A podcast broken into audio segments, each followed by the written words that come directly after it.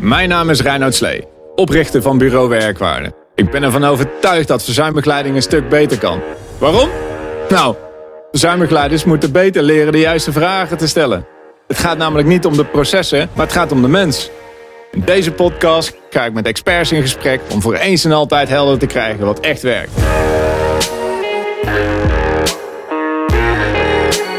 Dit is de Werkwaarde Podcast. In een tijd waar uh, mensen vastlopen op het werk uh, en in de maatschappij, uh, is weerbaarheid belangrijker dan, uh, dan ooit.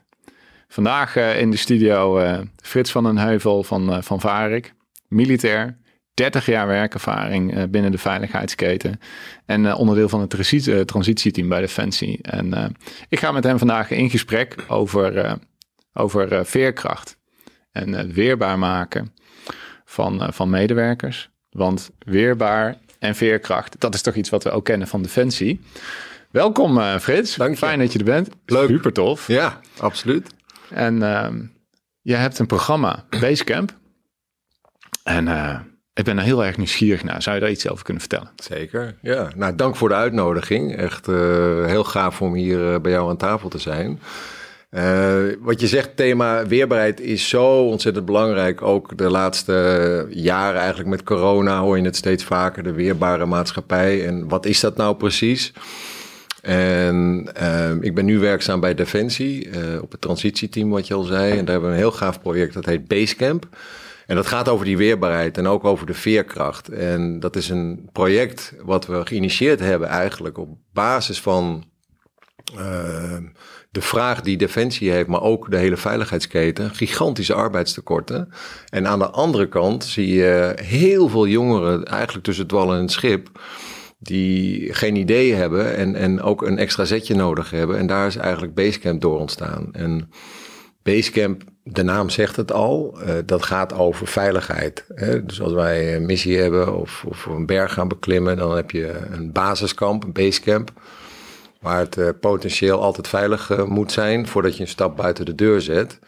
En dit gaat echt over veiligheid in jezelf. Dus het is ook een thema van sociale veiligheid, in combinatie met weerbaarheid. En ja, dat is echt fantastisch om hier uh, vorm aan te geven vanuit een mooie intentie. Ja, want voor een defensiepersoneel, die heeft natuurlijk een um, veel grotere kans of veel groter risico om ja, moet je, om echt in een hele uh, indringende situatie uh, zeker, terecht te komen. Zeker, bedoel, zeker. vergelijking met de meeste burgers dan. Ja, nee, dat klopt. En als je kijkt naar veiligheid, ik, ik heb dat eigenlijk altijd, verdeel ik dat in drie uh, fases. Je hebt zeg maar de ja, tertiaire veiligheid, veiligheid het werkterrein, per definitie onveilig. Nou, gisteravond zagen we dat weer in Amsterdam helaas, met een gijzeling. Dus het werkterrein in de veiligheidsketen is, is, kan je potentieel met het hoogste offer betalen. Uh, dat is je leven. Dat betekent dat de organisatieveiligheid gigantisch belangrijk is om je daar veilig in te voelen. Nou, we weten allemaal dat organisatie ook niet 100% veilig is. We hebben allerlei netwerken. Dat is ook niet voor niets. Um, en, en ja, wat, wat ik dan zie is dat die persoonlijke veiligheid, de primaire veiligheid van cruciaal belang is. Wij zijn de organisatie. En als je daar uh, hoe sneller, hoe beter op kan interveneren, uh, ja, des te beter het is voor de organisatie. Ja. En, en ja, daar, daar is Basecamp omheen gebouwd. Hè? Dus het gaat namelijk om die uh, primaire veiligheid. En dat doen we in principe voor jongeren, kwetsbare jongeren, maar ook voor ons eigen personeel. En dat gaat heel mooi samen. Dat, dat is echt te gek. En wat voor jongeren zijn dat dan? Nou ja, wat, wat ik zei, wat je ziet in de grote steden, dat er heel veel jongeren zijn die nu potentieel drukken op die veiligheidsketen. Overlastgevend, crimineel, ondermijnend uh, mm -hmm. gedrag. Oh ja. Uh, dat is echt een enorm aantal. Dat zijn echt tienduizenden jongeren. En, en ik geloof enorm in het potentieel van deze jongeren. Alleen onze huidige werving en selectie, uh, die, die, ja, die vindt ze niet. Um, en ik, ik, ja, ik ben ervan overtuigd dat daar uh, enorme kansen zitten. Dat betekent wel dat je ze niet nu meteen kan aanbieden aan de veiligheidsketen. Dat er wel een soort transitie nodig is, een transformatie. En dat is wat Basecamp ook voorstaat. Een veilige setting waarin jongeren gaan ervaren uh, wat het is om in hun eigen kracht te komen en zelf verantwoordelijkheid te nemen over hun uh, toekomst. Ja, dat, dat is echt te gek. Dus je beschrijft eigenlijk twee dynamieken. Eén is dat er steeds meer kwetsbare jongeren in een, een situatie komen van criminaliteit, onderdrukking. Um, en dat dat in de, in de toekomst uh, een probleem gaat worden als, dat, als dat eigenlijk verder toeneemt. Ja. En aan de andere kant beschrijf je ook, is dat het voor de veiligheidsketen steeds in de toekomst best wel ingewikkeld is om, om goede mensen te hebben. Zeker, zeker. En het is eigenlijk ook een kwestie van omdenken, Reinhard. Weet je, want, want nu is het zo dat, dat nogmaals we heel veel last hebben van heel veel jongeren. Terwijl als je gaat kijken naar de potentie en je gaat ze naar je toe trekken, dat ze het onderdeel kunnen uitgemaken van die veiligheidsketen, ja, dan heb je een win-win-win situatie. Ja. Maar dat vereist wel dat je deze jongeren, en het is ook echt maatwerk en het is echt kwaliteit, niet zozeer kwantiteit, dat je daar uh, wel oog uh, voor hebt. Hm. Er zijn best wel veel werkgevers die, uh, die nu en in de toekomst uh, best wel veel moeite hebben om, om goed personeel te vinden. Ja. Zou dit ook voor hun interessant kunnen zijn? Ja, ik denk het wel. Ik denk dat het universeel is. En uh, daar, dat vind ik het mooie. Daar waar mensen werken, heb je ook universele wetten. En, en ik geloof heel erg, um, dat heb ik met name aan mezelf ook ontdekt, dat, dat er zoveel kracht in je, in je lijf zit. Uh, waar, waar we nog veel te weinig mee doen. En dat geldt voor iedere werkgever, het personeel wat hij, hij of zij in dienst heeft, dat daar veel meer uitgehaald kan worden. Ja. Oh. Ik ben eigenlijk al nieuwsgierig hoe dat traject in elkaar zit. Maar misschien voordat we daar even in de diepte duiken. Wat heeft jou geleid tot dit moment? Weet je? Waarom, waarom Weesken? Want dit is, jouw, dit is jouw kindje toch? Hè? Ja, ja, ja zeker. Dus jou, ja, jij bent absoluut. Wat heeft jou gebracht tot dat je dacht van... hey, dit, dit, dit wil ik gaan doen? Ja, nou, wat, wat, het, het is eigenlijk een pure eigen ervaring. Uh, ook wat ik de afgelopen 30 jaar meegemaakt. Ik heb van huis uit heb ik eigenlijk nooit zo goed geleerd hoe ik met mijn eigen emoties moest omgaan. Sterker nog, die, die drukte ik eigenlijk altijd wel weg. Mm -hmm. En uh, nou goed, ik had een vader die uh, oorlogskind en harde, harde man. Uh, het is allemaal liefdevol ben ik opgegroeid, maar nooit geleerd om met die emoties om te gaan. En dat resulteerde, mijn moeder was, was, had het ook zwaar, want die was de ouders kwijtgeraakt en die zat in een soort van ja, depressie. Dus wij hebben nooit echt geleerd om, om uh, daar uh, uiting aan te geven. En uh, dat resulteerde dat ik vrij snel volwassen werd. Ik ben gaan rondreizen. Um, en, en voelde me best wel eenzaam. En, en ik, ja, ik ontwikkelde ook een soort van faalangst. Maar ik was wel gezegend met, met, ja, met, met uh, fysiek sterk uh, en ook wel wilskracht. Dus, ja. uh, en, en ik was goed in atletiek. Nou, dat was mooi. Uh, 100 meter en verspringen. Nationaal team. En, um, en ik weet nog heel goed op een moment dat ik alle wedstrijden won. Op een gegeven moment een internationale wedstrijd, die verloor ik. En toen ben ik eigenlijk direct naar mijn coach gegaan. Ik zeg, ik stop ermee. Ik heb er geen zin meer in. Hoe dat nul, nul veerkracht, mm. nul weerbaarheid. Um, omdat ik nooit had geleerd om, om met teleurstelling eigenlijk om te gaan. En helemaal op mezelf alles wilde doen. Dus ik ging ook dingen vermijden die potentieel ingewikkeld waren. Uh, omdat ik dat gewoon miste. Nou, en uh, vervolgens uh, zei mijn vader van uh, ga rechten studeren. Nou, dat, ik had zoiets, ja, rechten studeren, daar heb ik helemaal geen zin in. Ik ben het wel gaan doen, omdat ik toch wel een beetje opkeek tegen hem. En nou ja, ik zat met vrienden met boeken en alles. En ik zat daar in de banken en ik, ik, ik was eigenlijk doodongelukkig, joh. Dus toen zei ik op een gegeven moment tegen mijn pa van... luister, ik ik ga naar het Corso naar Mariniers. Ik wil uitdaging, ik wil avontuur. En, uh, dus dat ben ik gaan doen. En, en, uh, maar ook vanuit het besef dat ik daar niet over kwetsbaarheid hoefde te hebben. Dus dat kon ik ook allemaal wegdrukken. Want Defensie blinkt daar uh, niet heel erg in uit. En überhaupt de veiligheidsketen. Nou, en, en zo is dat eigenlijk wel ontstaan als ik terugkijk naar mijn eigen situatie. Dat, uh, dat ik heel veel heb weggestopt ook. En ik werd uitgezonden naar Cambodja. Uh, een missie van de Verenigde Naties met uh, peloton van de mariniers. En ik was daar officier, leidinggevend over 30 jongens. En ja, die periode heeft zoveel impact op me gemaakt. En inmiddels weet ik ook wat meer over hoe dingen door kunnen werken. Um, en, en ja, je hebt ik weet niet of je wel eens van Gabor Mate hebt gehoord, de, de Wisdom of Trauma. Hm, nee. Ja, het is echt een aanrader om dat eens te bekijken. En die, die kan zo mooi, heeft hij verwoord hoe dat werkt met trauma. Je hebt zeg maar procestrauma en impacttrauma. En ehm, ja, wat veel militairen meemaken is natuurlijk ook impacttrauma. Hele heftige situaties. Maar Cabo Mate die geeft ook aan, en ik geloof daar ook heilig in, dat het gaat namelijk niet om de incidenten die je meemaakt in het leven, maar hoe je daar mee omgaat. Want incidenten hebben we allemaal, uh, Reinoud. Weet je, iedereen heeft trauma, ook vanuit zijn jeugd. Niemand uitgezonderd. En uh, ik, ik zeg altijd, het vergelijk met de figuurlijke rugzak. Bij Defensie mm. leer je heel goed hoe je rugzak moet inpakken om op missie te gaan. Maar we leren niet of nauwelijks hoe je je figuurlijke rugzak, hoe je om moet gaan met heftige situaties. Het is wel enorm verbeterd, absoluut. Maar ik geloof dat we aan de voorkant daar nog veel meer aan kunnen doen. En dat, dat wens ik medewerkers echt toe. Dus dat, hoe, hoe die processen werken en die bewustwording uh, voor jezelf. Om vanuit je eigen kracht uh, ja, uh, het werkveld in te gaan. Ja, dat is heel interessant wat je zegt. Want ik begrijp eigenlijk uit je verhaal, is dat um, door al je ervaringen die je hebt, die je hebt gehad, is dat het mede dus jouw keuze om bijvoorbeeld binnen Defensie te gaan werken, dat het heeft beïnvloed. Dus je hebt eigenlijk jouw rugzak heeft, je, heeft jouw mede uh, eigenlijk ja. jouw carrière ingevuld. Ja, zeker. En dat zie je ook wel veel terug bij militairen. Dat, dat als ik kijk naar het Corps Mariniers, waar ik veel jongens ken, die, uh, die, die geven ook wel aan van ja, als ik een Corps niet had gehad, ja, dan weet ik het zo net niet. Had het zomaar het dubbeltje de andere kant op kunnen, of het kwartje, het kwartje in dit geval de andere kant op kunnen vallen. En, en dat is wel wat het is. En, um, en als ik nu terugkijk met terugwerkende kracht, wordt wel gezegd: zou je nog steeds kiezen voor de Corps Mariniers? Zou ik zeggen, ja, volmondig ja. Want ik ben echt super trots op dat ik bij het Corps Mariniers uh, werk. Alleen ik bekijk dat nu op een hele andere manier. Hmm. Dus meer vanuit eigen kracht.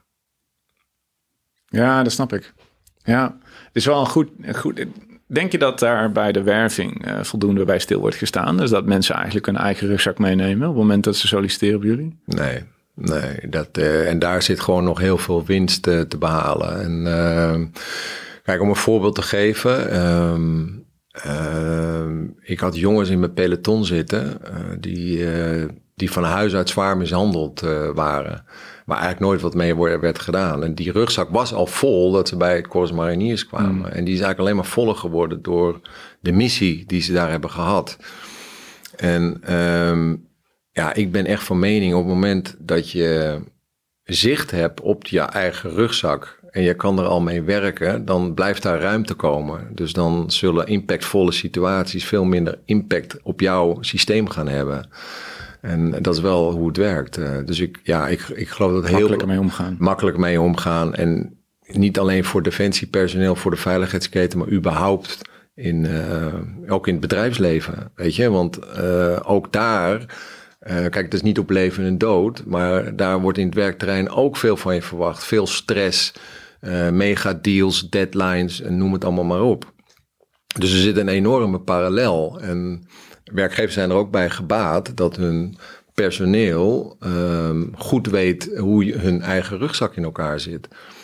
En het voordeel daarvan is ook dat je daarmee ook veiligheid uh, mee creëert, vertrouwen uh, en uiteindelijk ook veer, uh, veerkracht. Ja. Waar we het net over hadden. Ja, en dat, dat is, het niet altijd lukt, dat, ja, dat blijkt wel. Want ja, uh, psychosociaal verzuim, burn-out, overspanning, uh, overspannenheid, depressie. Ja is een, het overgrootste gedeelte van het, van het ziekteverzuim. Zeker als we gaan kijken binnen de publieke sector, dienstverlenende sector, zorg, onderwijs. Ja.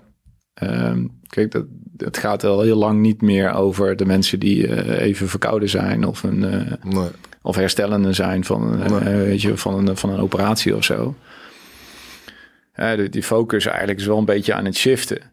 dat mensen in dienst komen met een rugzak gaan werken vervolgens iets meemaken en door de combinatie van werken en in privé overbelast raken en uitvallen. Ja, zeker, ja.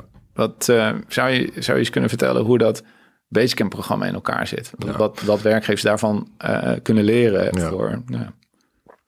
Nou, wat we met Basecamp doen is dat als jij uh, je aanmeldt voor Basecamp en je komt binnen, dan hebben we een één op één gesprek. Dat, dat, noemen we ook een impact coaching, waarin je in een hele korte tijd, in een ochtend, eigenlijk gaat zien hoe jouw rugzak, jouw figuurlijke rugzak eruit ziet en wat er ook in zit. Dat is eigenlijk de start van, van je eigen bewustwording. En de een is er al wat verder mee dan de ander, maar je ziet dat daar nog heel veel uh, uit te halen is uit die rugzak. En daarna hebben we impactdagen. Dat zijn drie aaneengesloten dagen, waarin we met een aantal uh, methoden, waaronder breathwork, cold exposure, meditatie, mm. yoga, um, naar jouw eigen rugzak uh, gaan kijken. En voor iedereen is dat weer op een andere manier, maar het mooie is dat het enorm verbindt. En dat het geen, uh, geen schande is dat jij dingen in je rugzak hebt. Sterker nog, iedereen heeft het. Mm. En als je daar met elkaar in een veilige setting over kan hebben, ja, dan gebeuren er echt magische dingen. Waardoor je. Een groep? Dus een groep, ja, ja, ja, ja. En dat is ook de kracht van de verbinding. Maar het is heel erg gericht ook wel op het individu. Maar ook het breathwork wat we toepassen, ja, dat, dat gaat heel diep. En wat ik daar zo mooi aan vind, is dat eigenlijk dat een soort sleutel is naar jouw onderbewustzijn, maar ook naar je bewustzijn. En met ademhaling kan je heel veel, uh, heel veel uh, bereiken op het emotioneel vlak, maar ook rust creëren als je veel stress hebt of zoals militairen uh, heftige dingen moeten doen, instap of noem het maar op, kan je met je bewuste ademhaling kan jij je adrenaline ook mm. uh, en je gemoedstoestand onder controle krijgen. Zijn worden deze tools nu ook al binnen Defensie gebruikt? Zeker, is, zeker. Is dat, uh, ja, ja, steeds meer. Um, wat we wel zien is dat het echt nog wel pionier is, hè, want we combineren de soft skills met de hard skills, zoals we dat noemen. Ja, met name die soft skills, dat, dat is echt nog wel pionieren. En uh, ik ben er echt van overtuigd dat als we daar een koppeling kunnen maken, dat we het in een holistisch perspectief kunnen plaatsen. Uh, fysiek, mentaal, emotioneel en spirit. Mm -hmm. Body, mind, soul verbonden. Want het is één systeem waar we mee te maken hebben. En, en ja, dat, dat, voor mij is dat geen rocket science. En is, is dit een, een, een heel mooi gegeven waar nog heel veel in te ontdekken valt. Ja, je zegt geen rocket science, maar als ik het even van een afstandje bekijk, dan hebben jullie niet zomaar werk. Jullie hebben heel bijzonder gevaarlijk werk. Klopt. Ja. De kans dat je ooit in een, in een situatie uh, terechtkomt die mogelijk traumatiserend is, is we wezenlijk groot. Klopt. Ik bedoel, Zeker. het is niet, uh, je zit Zeker. niet in een callcenter. Nee, helemaal mee eens. En, en um, daarom vinden wij het ook belangrijk, vind ik het heel belangrijk, dat we mensen aan de voorkant meteen in hun kracht zetten. Zodat ze ja. die line of work ook heel goed aankunnen. En ik ben ook van overtuigd, als jij echt goed in je kracht staat en je weet hoe jouw uh, figuurlijke rugzak eruit ziet en mm -hmm. je kan daar zelfstandig mee omgaan, dat PTSS eigenlijk geen kans meer uh, gaat krijgen. Ja. Dat, want dat is nog wel een thema, toch? Binnen ja, enorm, zeker. Dat is een enorm thema. En uh, dat zie je ook binnen de politie, uh, waar ik tien jaar gewerkt heb. Uh, is er ook heel veel uitval, stressgerelateerde klachten, burn-outs, fysieke klachten. En uh, maar goed, dat weet jij ook. Als jij trauma uh, niet verwerkt, dan gaat het in je systeem zitten. Gaat het gewoon in jouw lijf, uh, gaat het zich uiten. En, en ja, ik, ik noem ook wel eens op van je wordt niet ziek, maar je krijgt een signaal. En, en in, in die zin ben je gewoon een kosmische antenne. hoog intellectueel. en daar doen we nog veel te weinig mee. En hoe gaaf is het als jij vanuit die wetenschap um, daar bewust van kan gaan worden. En dat is een proces. Hè? Het is, het is, Basecamp is ook uh, geen garantie. Het is ook geen end state, maar het is een start van een bewustwording. Ja. Waarin jij zoveel kracht en potentie kan genereren. Waardoor ook talenten die in jou zitten weer naar boven kunnen komen. En, en dat vind ik zo mooi aan, aan dit verhaal en ook specifiek voor die jongeren, uh, dat zij echt hun talenten weer gaan ervaren en zien. Ja, ik vind het heel inspirerend en tegelijkertijd ook heel ambitieus, want jullie hebben heel bijzonder werk. Mm -hmm. En tegelijkertijd zijn jullie nu, eh, spreken jullie nu een doelgroep aan die uh, ja, op zijn zin, op zijn minst gezegd, op zijn zwak gezegd, toch nog wel wat uitdagingen heeft op het gebied van, van veerkracht. Zeker, zeker. En, en weet je, de, ik merk ook dat uh, Kijk, ik ben dit project gestart uh, vanuit een overtuiging. Maar ik merk ook dat niet iedereen die deze overtuiging deelt uh, mm. binnen de veiligheidsketen. Dus het is in die zin mm. ook wel pionieren en omdenken. Uh, maar ik oprecht, ik heb er echt zo'n geloof in. Omdat ik het ook al heb ervaren wat het met heel veel jongeren doet. Ik heb tien jaar bij, met straatcoaches gewerkt, waarbij ik nou, meer dan 800 jongeren heb gesproken. En wat mij bij is gebleven, is dat er zoveel talent rondloopt. Alleen heel veel jongeren zijn afgesloten van hun hart door de omstandigheden in hun mm. opvoeding, door de straatcultuur, um, verkeerde impulsen, noem het allemaal maar op. En als je zeg maar die jongeren bewust weer kan laten indalen richting hun hart, dan zal je gewoon zien dat er gigantisch veel potentie loskomt. Uh, en niet iedere jongen is hier geschikt voor, laat dat ook helder zijn. Hè. Ik, uh, daarom is die intake en, en fase 1 van Basecamp zo belangrijk, dat we daar wel selectief mee omgaan. Het deurtje moet wel op een kier staan.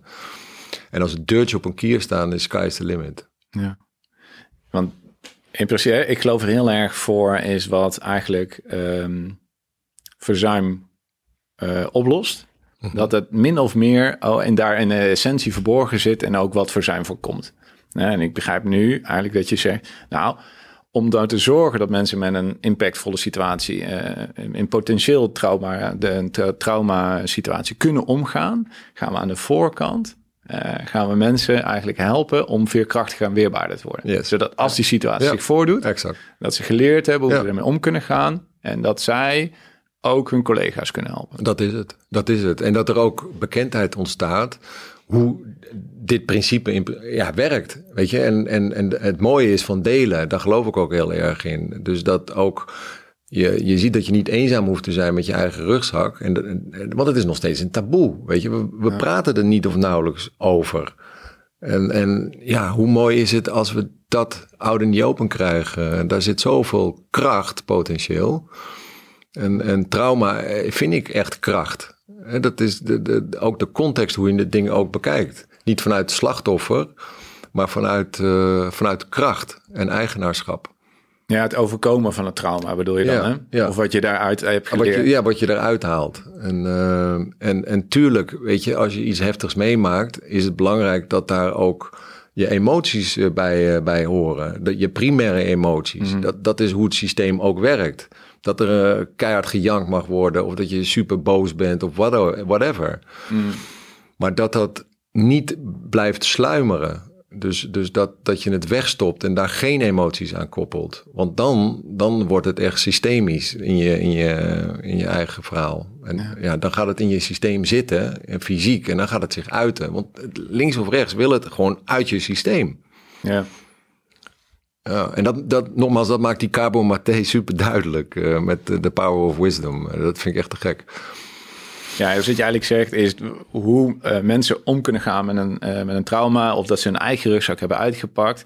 Die, um, die, die hebben on, een soort ruwe potentie. Weet je? En als je dat eruit kan halen, dan heb je een, ja. een betere collega, een betere werknemer. Ja. En wat jullie met Basecamp doen is enerzijds zorgen dat nou ja, de boefjes van vandaag geen criminelen van morgen mhm. zijn. Exact. En dat er minder druk is op de veiligheidsketen.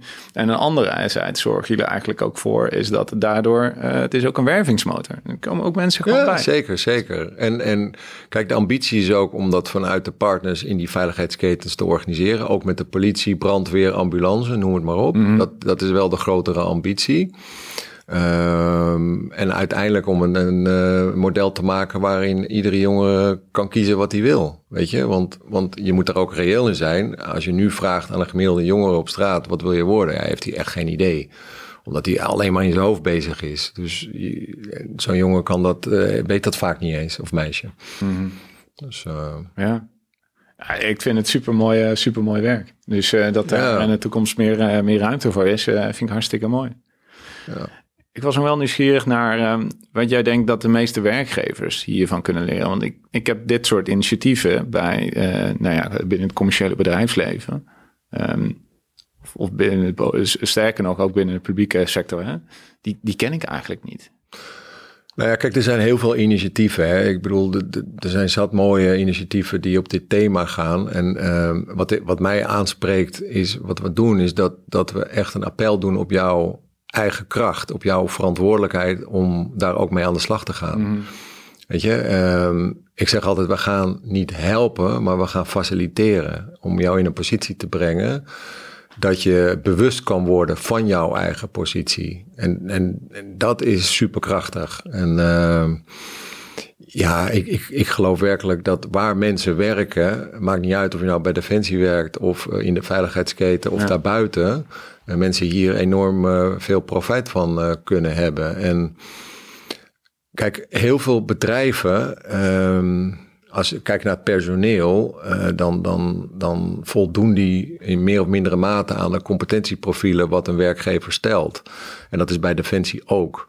Wat ik zie is bij heel veel mariniers dat er zoveel meer uh, ambitie en ook uh, competenties zijn, waar je als organisatie zoveel profijt voor kan hebben, maar daar wordt niet of nauwelijks naar gekeken.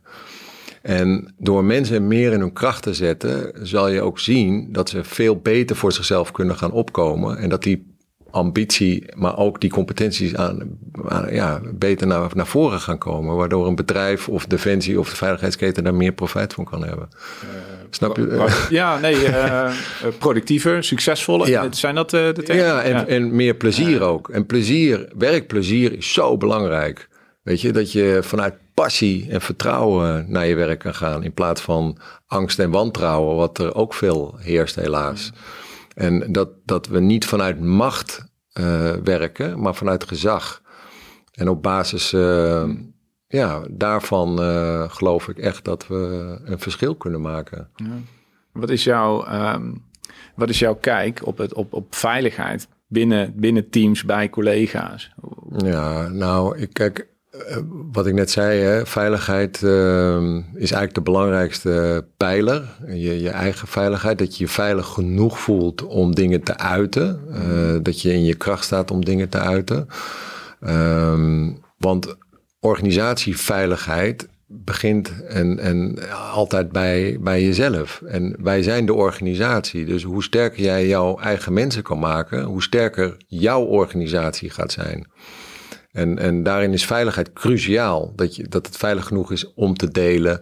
Maar dat je ook je twijfels kan uitspreken. En als jij een shitdag hebt of je hebt thuis wat of, of er gebeurt iets. Dat je daar openlijk over kan praten zonder dat je meteen afgerekend wordt. Want die afrekencultuur is gigantisch. Ja. Dat is ook een van de oorzaken van uitval. Omdat er gewoon veel angst is om dingen te kunnen aangeven. En ja, dat is wel heel gaaf als je als team in zo'n setting kan komen waarin je gewoon uh, het achterste van je tong kan laten zien. Ja, heel concreet hè, hoe doe jij dat met jouw collega's? Ik bedoel, met jouw collega's in Basecamp, hoe ja. creëren jullie veiligheid samen? En welke rol heb jij daar zelf in? Nou ja, Hoe werkt dat? Ja, dat, is, dat begint uiteraard bij jezelf. Door zelf ook aan te, aan te geven van je eigen kwetsbaarheid. Mm. En, en uh, hoe dat werkt. En ja. als ik naar mezelf kijk Weet je, toen ik uh, in Cambodja geweest was, uh, heb ik vrijwel direct daarna ontslag genomen. Ik was echt compleet lost. Ik, uh, ik had best wel veel uh, gedoe vanuit Cambodja in mijn hoofd en afgesloten van mijn eigen gevoel. Ja, en ik was rock bottom, uh, Reinoud. Op een gegeven moment zat ik in Parijs op het hoofdkwartier van de Franse Vreemdelingenlegioen. En ik dacht, ja, ik weet hoe ik met een wapen om kan gaan.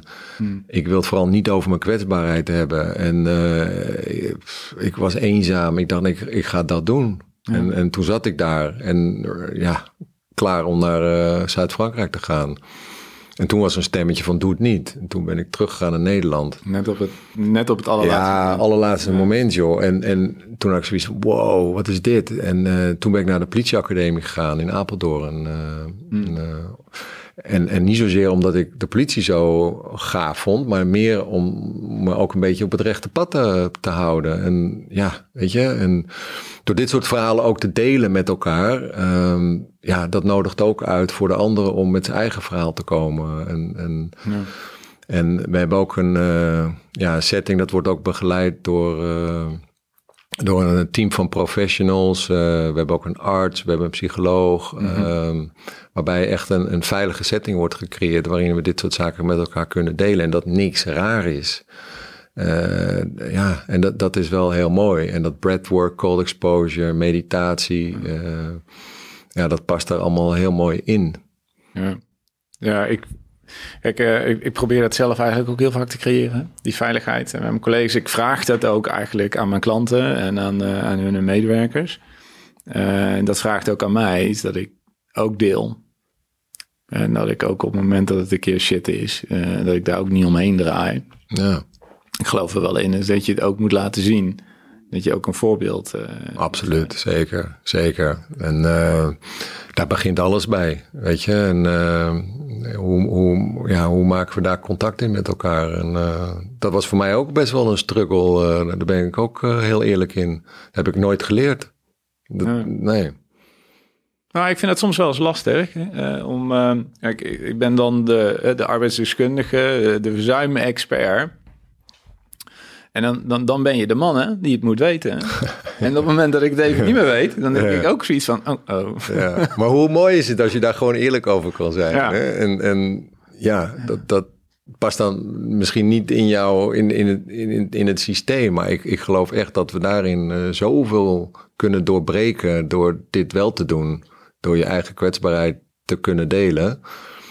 En uh, het, het, kijk, we hebben natuurlijk fysieke weerbaarheid. Uh, binnen Defensie is vaak wel op orde. En mentale weerbaarheid is ook op orde. Dus die wilskracht, wat ik zei. Maar emotioneel, ja, daar hebben we echt nog wel een weg in te gaan. Uh, en dat is wel een hele belangrijke tool om daar open en eerlijk over te zijn met elkaar. Ja, het, het grote voordeel wat het voor mij is, hè, is op het moment dat ik bijvoorbeeld eh, in een onderzoek of in een gesprek ook aangeef van, goh, ik weet het eigenlijk niet, of uh, ik ben hier onzeker over, of uh, ik kan gewoon aangeven wat het is en dat ik niet het compliment van die andere nodig heb of niet de bevestiging van die andere ja. nodig heb, maar ik kan het in het gesprek eigenlijk, als het ware, opruimen. Ja.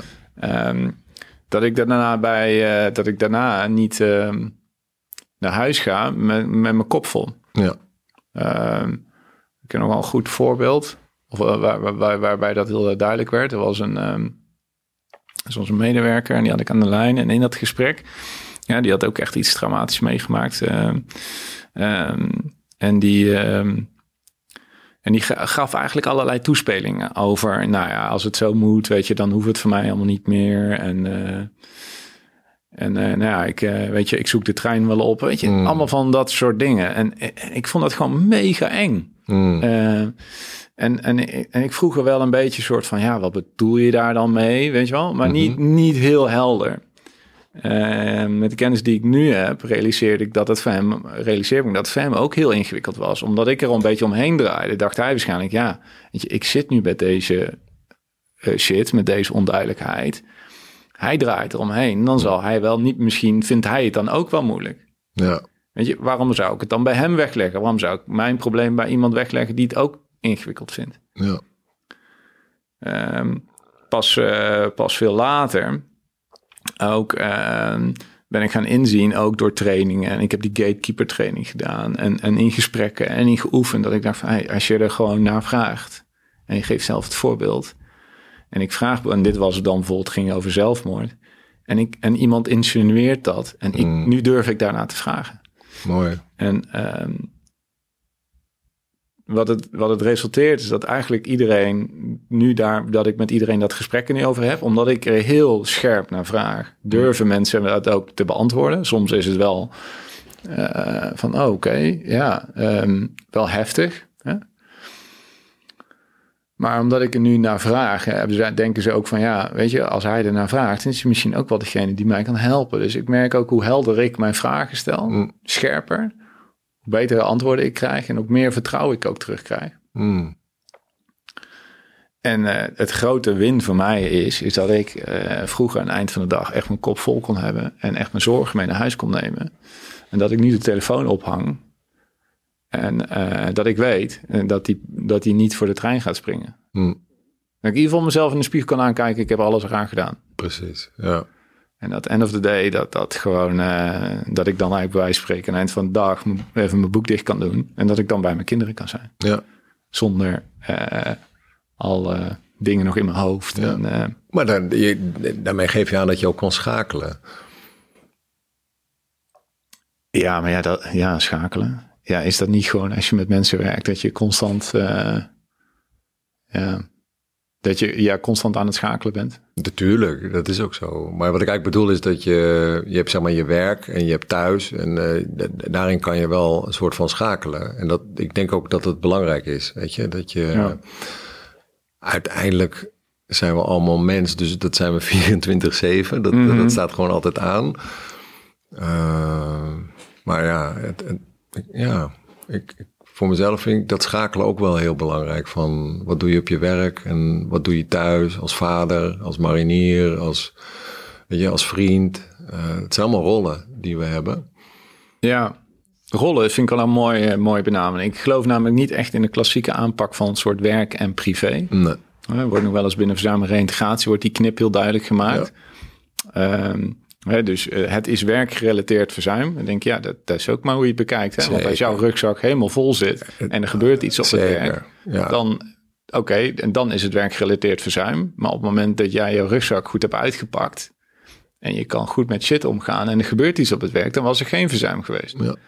Dus ja, wat is nu het verschil? Het verschil is die rugzak en hoe we daarmee om kunnen zeker. gaan. Ja. Dus niet de situatie op het werk. Want sommige situaties horen nu eenmaal bij de functie. Als je militair bent, dan kom je een keer uh, weet je, in, een, in een oorlogssituatie terecht. En dan moet je misschien een keer schieten. Dat hoort bij de functie. Dat Ja. is niet. Ja, in hoeverre is dat dan werkgerelateerd? Dus ik geloof niet in die harde knip van werk. Nee, en, niet. Nee. en privé of zo. Nee, of dat je dan een soort je.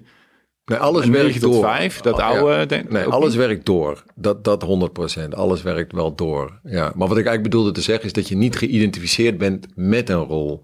Dus Nee. eh, waar we het net over Ja. hadden, weet je wel. Je bent Ja. altijd marinier. Nee, eh, dat is een rol. Weet je? En heel veel eh, identificeren zich aan een rol.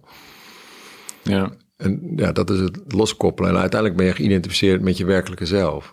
En, en dat vind ik wel een mooie, mooie, mooie gedachte ook. En da, daar zie ik ook wel een transitie in binnen Defensie. Ik noem dat altijd van soldier naar warrior gedachte. Waarbij een soldier het oude systeem eigenlijk is. Links is links, rechts is rechts. En weinig input. En de warrior gedachte is veel meer vanuit eigen kracht adaptief kunnen zijn. Alle omstandigheden kunnen schakelen.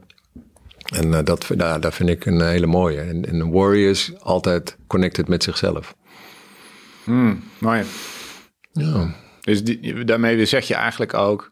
ehm, het is geen militair die vader is, maar het is iemand en die heeft een rol als militair en die heeft een rol als vader. En die, ja, absoluut. absoluut. Ja. Het, ehm, ik denk ook dat het groot probleem is dat mensen dus die rollen, dat er rolonduidelijkheid bestaat. Hè? Is dat mensen dus in hun, bijvoorbeeld in hun werk, eh, in hun professie, in de taken die ze doen, ehm, hun eigen zorgen, bijvoorbeeld in hun eigen rugzakken, en Mhm. daarin meenemen, in hun werk meenemen. Ja.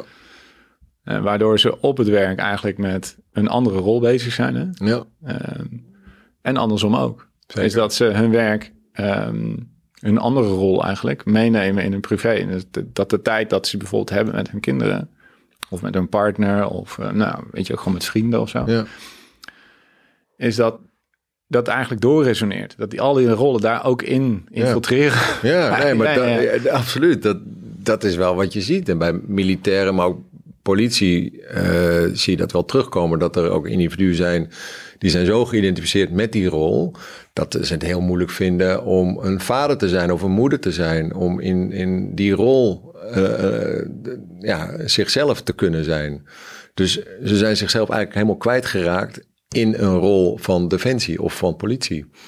Terwijl ja, hoe mooi is het als je daarin kan switchen en dat je er altijd met een afstand naar kan kijken.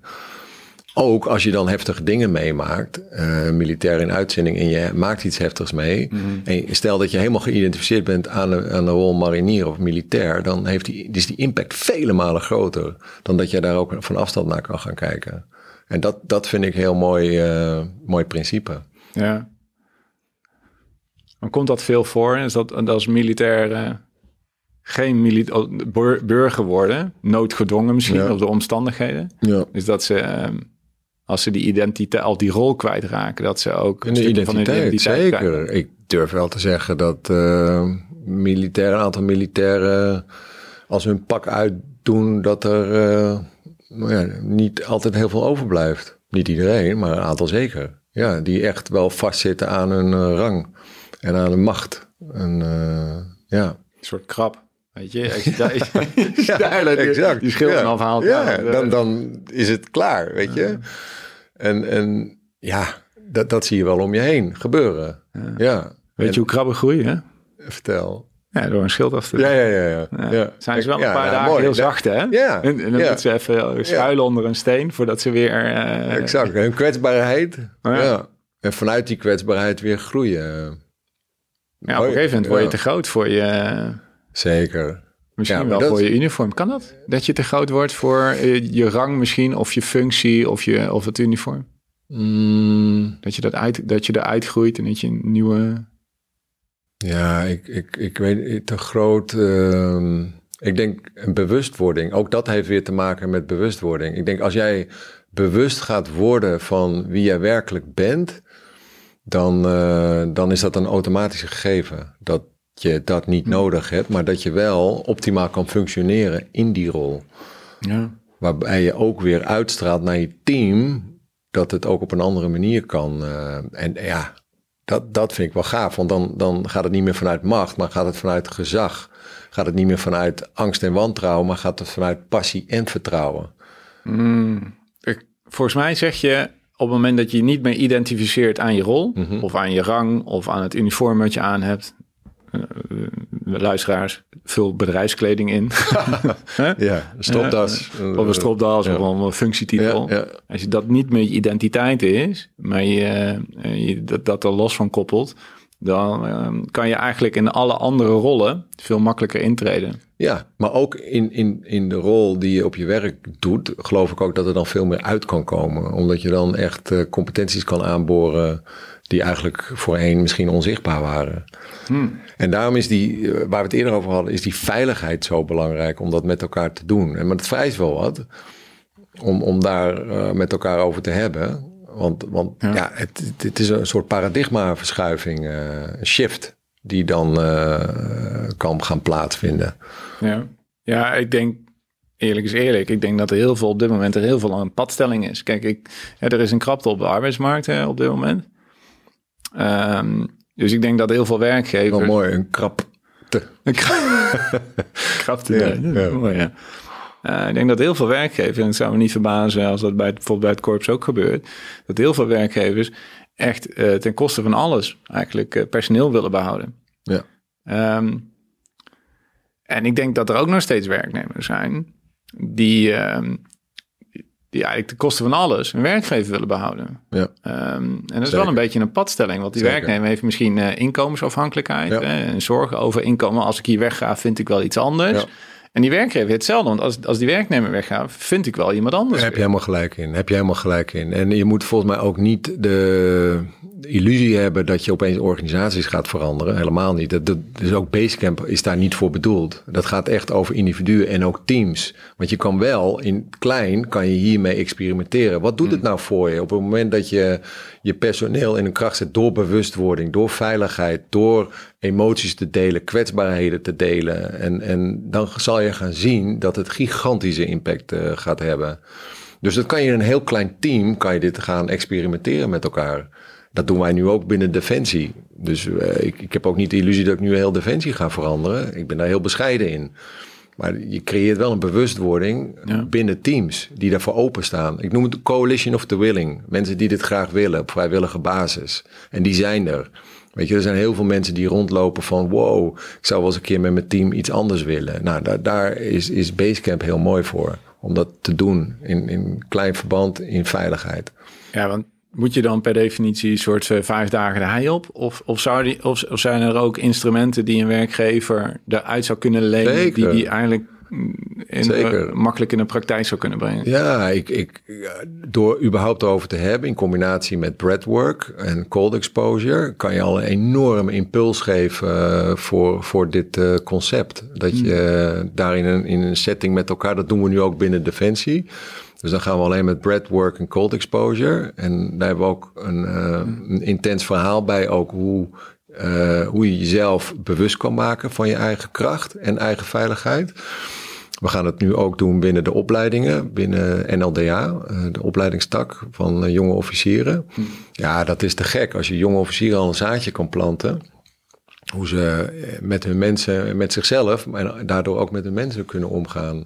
Vanuit die hele andere kijk eigenlijk op de mens. Hoe leren jullie eh die jonge offi- officieren om, ehm, om in gesprek te gaan over veiligheid? Ja, ehm, kijk, het is absoluut een thema en wat steeds belangrijker wordt. Hè? Dus onze commandant, de CDS, die, uh, die heeft sociale veiligheid heel hoog op de agenda staan. En iedereen vult het op zijn of haar manier uh, in. Mm En, uh, en, en voor Basecamp is dit een, een cruciale voorwaarde. Um, veiligheid, die primaire veiligheid. Dus de veiligheid in jezelf. Uh, en uh, ja, dan gaan we. Uh, ja, dat, dat is voor ons cruciaal. Ja, de veiligheid in jezelf sowieso, ja. zodat je het goede voorbeeld kan geven, maar ook niet dat je het van iemand anders nodig hebt. Ja, en, en kijk, dat is wel de consequentie. Op het moment dat jij krachtig bent, zal je ook minder, ehm, minder last hebben van externe omstandigheden in, in de organisatie, maar ook in het werkveld. Ja, absoluut. En, en, en dat, dat is echt wel een gave, gave winst voor de organisatie. En een hele noodzakelijke winst ook, omdat er heel veel personeel thuis zit, omdat ze gepest worden, niet goed in hun vel zitten en noem het maar op. Maar hoe krachtiger jij bent, hoe minder effect dat gaat hebben op jou zelf. Waardoor je dus de organisatie enorm uh, gaat versterken. Ja. Dus het begint echt bij het individu. En, en, en nogmaals, dat is ook het concept van, van Basecamp. Bij het individu maatwerk. Ja, ik merk, ik merk dat bijvoorbeeld mijn eigen ontwikkeling, zie ik daar heel erg, uh, zit ik daar heel sterk in. Um, ik merk dat ik veel steeds veiliger en comfortabeler ben met mezelf. Dat ik ook bijvoorbeeld in een gesprek met een werkgever of met een klant eigenlijk in dat gesprek kan staan. En dat het ook een compleet andere koers kan hebben. Omdat ik uh, denk van ja, weet je, als het een andere koers gaat, ik kan, ik, Weet je, ik kan, ik kan me daarin staan houden. Hè? Dus dat wat er ook gebeurt. En als, het ook, en als, als ik ook het antwoord niet weet, dan durf ik dat ook gewoon te zeggen. Ja. Um, dus daardoor ben ik veel in, en, en zelfs in een soort vijandige setting. Hè? Dus niet met geweren, maar uh, de, de soldaten met woorden. Hè? Dus ja, op de werkvloer ja. gaat het met woorden, gaat het niet met geweren. Ook daar in een hele vijandige omgeving voel ik me steeds uh, veiliger bij mezelf. Ja, dat, en hoe ervaar je dat? Nou ja, dat geeft natuurlijk heel veel rust als ja. ik daarin ga. En ik denk, oké, okay, no matter what, weet je wel, hoe dit... Ik weet niet precies hoe dit gesprek gaat lopen, maar wat er ook uit gaat komen... ik, ik vertrouw erop dat, dat weet je dat ik daar goed mee kan omgaan. Ja. Dat geeft heel veel rust ja. en, en zelfvertrouwen. Maar dat is heel gaaf. Want dat, dat, dat, herken ik wel, want ik, ik had echt wel last van faalangst uh, als, als jonge officier ook toen ik bij de mariniers kwam. Weet je, dat, dat is, voor mij was dat wel een soort rode draad ook. Ik, uh, het, het, als je me vraagt van wat had je het liefste gedaan, was ik uh, jachtvlieger geworden bij de F-16's. En eigenlijk kwam dat door Top Gun, vond ik super gaaf. Maar ik, ja. ik wilde gewoon, uh, ja, dat vond ik echt te gek. Echt super vet. Ik kan ook die hele film mee praten, weet je wel. Dus ja, dus nou ja. Maar ik ben nooit naar die keuring gegaan, omdat ik gewoon bang was om te falen, om niet afgewezen, om dat, dat ik afgewezen zou worden. Ja. Weet je? En wow, dat is best wel heftig. Dus dat je, je, je geeft jezelf eigenlijk een beperking.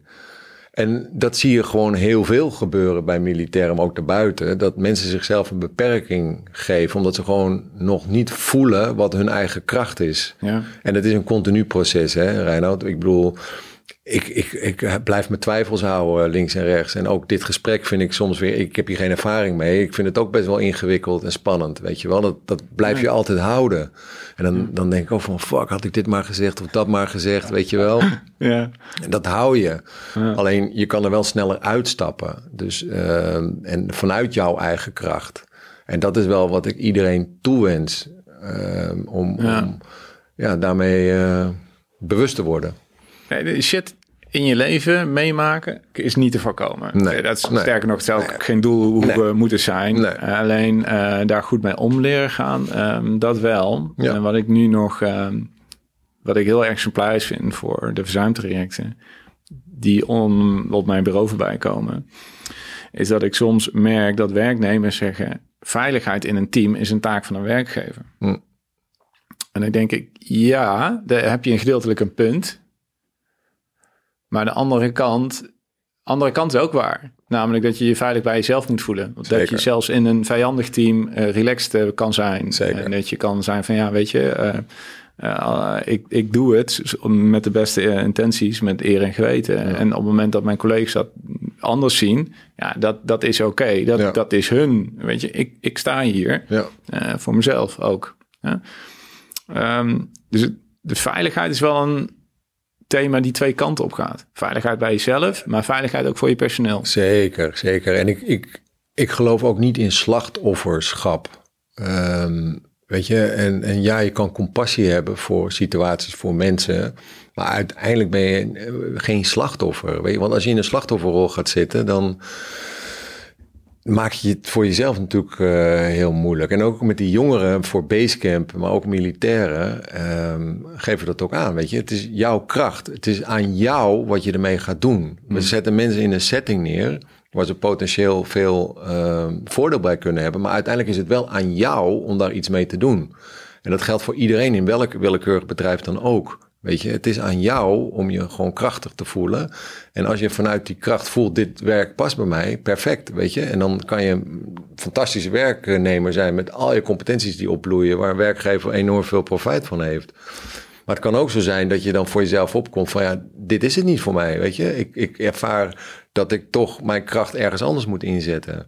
En dat is voor een werk, goed, ja. ja. en dat is voor een werkgever ook belangrijk om te ervaren. Dat werkgevers niet krampachtig een personeel gaan vasthouden, maar dat ze daar open in zijn. En je zult zien dat door die openheid komen er ook mensen die, die daar ook continuïteit aan kunnen geven. En, denk, dan, dan, kom je op die veerkracht, veiligheid, vertrouwen, eh, die competenties die zo belangrijk zijn. Want als je wegkijkt, dan uh, steekt het vroeg of later, weet je, steekt het de kop op. Uh, dan is het een beetje buigen of barsten, denk ik. Want op het moment dat je niet investeert in die veiligheid, je gaat niet kijken naar die competenties, dan zou het kunnen zijn dat het natuurlijk vanzelfsprekend goed gaat.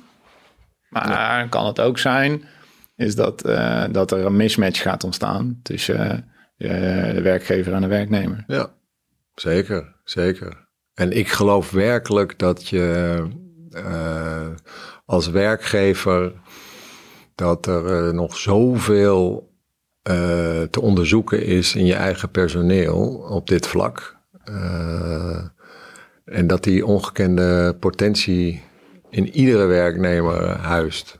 Want er zijn ook wel wetenschappelijk onderzoeken naar gedaan van hoeveel jij nou werkelijk van je eigen systeem gebruikt. Dat is een minimaal percentage. Weet je wel? Omdat we vaak niet realiseren dat, dat het allemaal één systeem is wat we hebben. Die kracht. Mm. je wel? Fysiek, mentaal, body, mind, spirit. Als je die goed neer kan zetten, wow, ja, dan... Uh... Ja, maar je bent een stuk sneller als je je rugzak af doet. Ja. Even de beeld ja, Nee, maar dat is het. Dus hoe lichter jouw rugzak, uh, hoe sneller je kan gaan. Uh, maar ook hoe veerkrachtiger. En hoe voller die is, dan die, die veer die buigt in, die breekt op een gegeven moment af. En dan heb je echt knakmomentjes. Uh, nou, dat is waar collega Robin mm. Intorn uh, ook uh, mee bezig is. Die ken ik goed. En die maakt zich daar hard voor. precies dat. Ja. En zou het nou een idee zijn voor werkgevers om dit stuk wat jullie doen met Basecamp, om dat op een of andere manier te integreren in hun onboarding of in hun recruiting of in een selectie en werving, aannamebeleid, geef het de naam. Ja. Hoe zou zo'n werkgever dat kunnen doen? Heb je daar een idee van?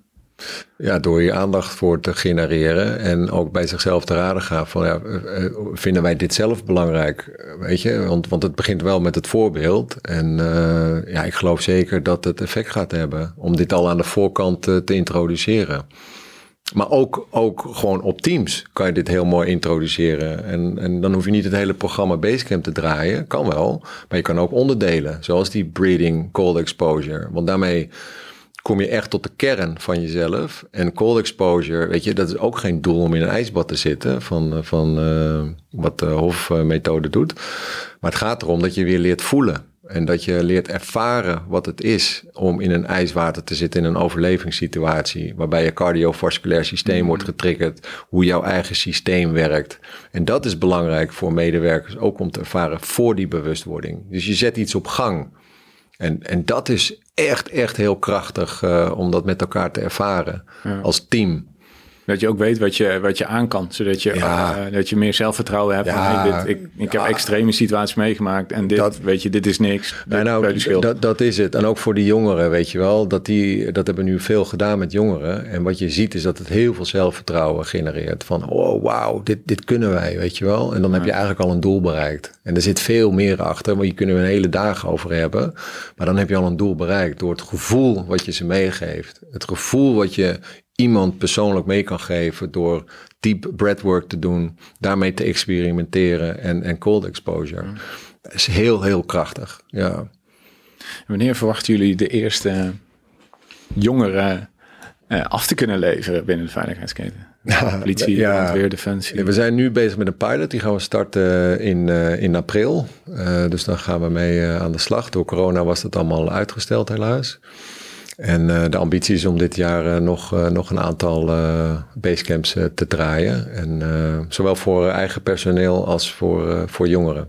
Omdat wij erg in geloven dat we ja, op alle fronten kan je dit heel mooi inzetten. Daar waar mensen werken kan je basecamp principe inzetten. En zouden werkgevers hier ook gebruik van kunnen maken?